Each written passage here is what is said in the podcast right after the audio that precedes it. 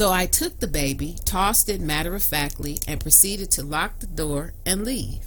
When I awoke, I forgot about the dream, but the Holy Spirit brought it back to my remembrance. And this is what was spoken about the dream.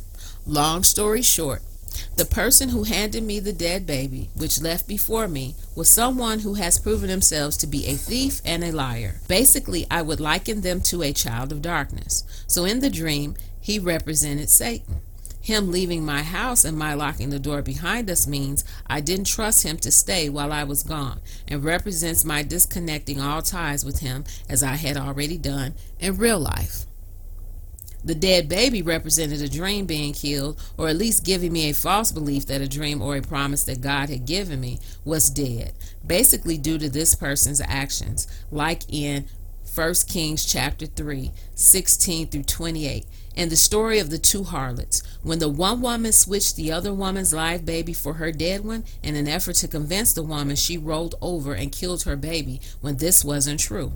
Again, I didn't accept what this family member was saying about my dream promise. That's why I tossed it and kept going, not giving it a second thought. This person, family member, had also betrayed me years prior to having this dream. This is why I have nothing to do with this person. So, why was this warning coming in a dream when I had already cut this person out of my life? God was alerting me to what this person's true intention was all along, and that, just like in the dream, I allowed this person to get close to me again, as in I let him in my house. God was warning me that in the future I may be tempted to allow this person back into my life. God is warning me that this person's true nature is that of a child of darkness, and the lust of his father he shall do. So I am not to believe him nor accept him back into my inner circle. In essence, if I do, he will attempt again to kill the promise God has given unto me. Prophetic word. This is another way that God has revealed things, warnings to me. These are proclamations that were spoken to me that caused a tug in my spirit. It was by this that I understood this was a foretelling of things to come. An example of this is what came by Jesus Christ when he revealed to his disciples things concerning his death on the cross. Matthew 16:21. From that time forth began Jesus to show unto his disciples how that he must go unto Jerusalem and suffer many things of the elders and the chief priests and the scribes, and be killed and be raised again the third day. I have received prophetic word from supposed people of God, songs, movies. I have had God use my enemies, friends, and family. But there have been times that God has used complete strangers on the street to tell me something in such a way that I had no doubt the message came from Him. In other words, God can speak to you via various avenues, so you have to be open to hearing from Him. He that hath an ear, let him hear.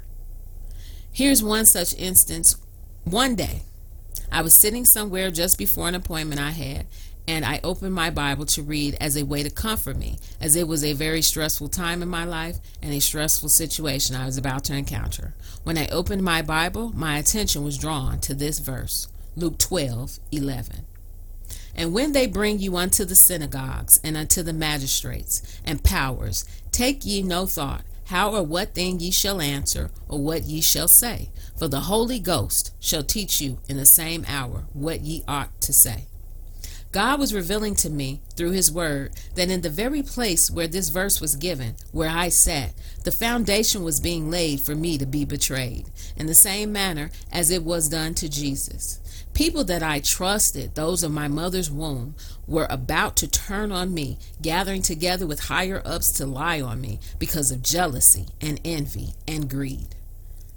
But in the months to follow, in the midst of my being delivered up, God continued to speak to me concerning things to come, mostly concerning what was going to happen to those who was behind the betrayal. One such day he gave me Isaiah 54 15. Behold, they shall surely gather together, but not by me. Whosoever shall gather together against thee shall fall for thy sake. Another such avenue God has used to warn me was nature. It was a beautiful summer day. I was in my yard doing some maintenance and I was looking at this tree. It was very pretty and lush, but as I looked at it, God began to speak to me. He said, Kimberly, Do you see the trunk of that tree? He said, See all those arms growing out of it? He went on to say, Remember the tree that used to be there? How big and tall it had grown to the point of being out of control, and someone had to be paid to cut it down. So, since it had been cut, just a trunk, these arms have sprouted, and each has gotten bigger and bigger. He said, So remember what manner of tree it was. Turning your attention to James 1 24. For he beholdeth himself and goeth his way, and straightway forgetteth what manner of man he was. Because, before you know it, each arm will be as that one arm, and just like the first, you won't be able to cut it down and imagine the destruction it can cause in the meantime. So, I heeded the warning. As pretty as the tree looked now in its dwarf state, in a few years it would be a monster, worse than its predecessor. So even though it hurt my heart to do so because the tree was so big and beautiful and I have a fondness for trees, I heeded this morning and began cutting that tree and will continue to until it's at a point where it doesn't have a chance to grow again. Fixing your attention on something. John 13 and 7. Jesus answered and said unto him, What I do thou knowest not now, but thou shalt know hereafter. On this particular day, I went to the bank near my house. I parked in the lot and went in for a quick transaction at the ATM and came on out. As I approached my truck, I saw that an open car carrier had parked next to it.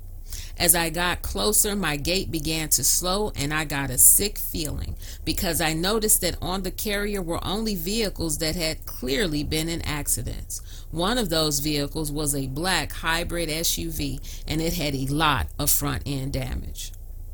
I knew this wasn't a coincidence and I knew God was bringing this to my attention for a reason. This was something straight out of the movie, Final Destination. So as I was getting in my vehicle, I began to rebuke and ban the enemy, pleading the blood of Jesus over my vehicle, myself, and my sister who was with me. It also so happens my truck is the shade of red, much like blood, and since the beginning I have said the color is indicative of it being blood covered. I proceeded to leave the lot on my way home, keeping these things to myself and not speaking them to my sister. The bank only being a hop, skip, and a jump from my house, we were moments from our destination. However, stopped at a red light, we were rear ended.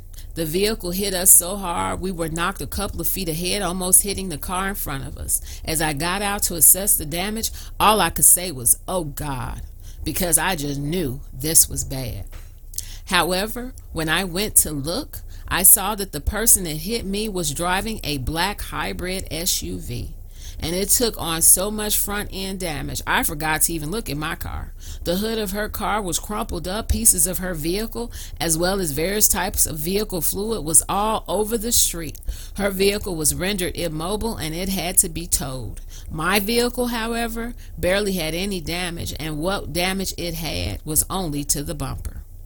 God turning my focus to that carrier was a warning, alerting me to immediately go into intercessory prayer. Things worked out that my sister, myself, and my vehicle were, were protected from what could have been a lot worse. It was also not lost on me that on the carrier was a vehicle that looked like the one that hit me, and the damage it took on was similar to what happened to the other driver's vehicle. But there wasn't a vehicle on that carrier that even resembled mine.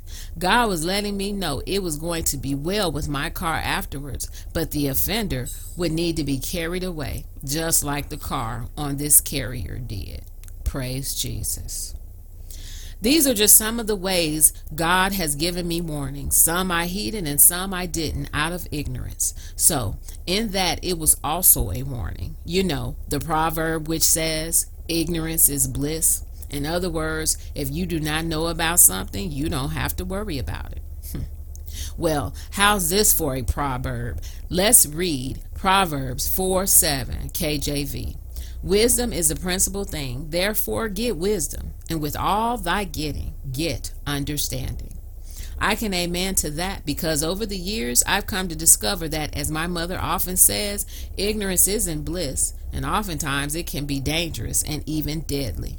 Therefore, let's also remember Hosea 4 and 6 My people are destroyed for lack of knowledge. Because thou hast rejected knowledge, I will also reject thee, that thou shalt be no priest to me, seeing thou hast forgotten the law of thy God, I will also forget thy children and Hebrews 12 1 through 3.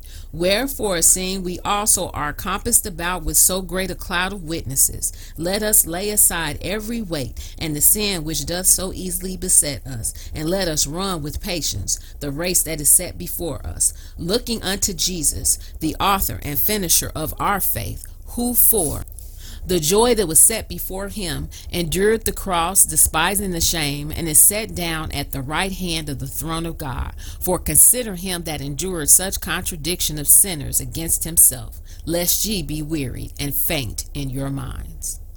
Be sure to join us for part two of this two part series entitled Danger, Will Robinson, Part Two. Here comes Satan.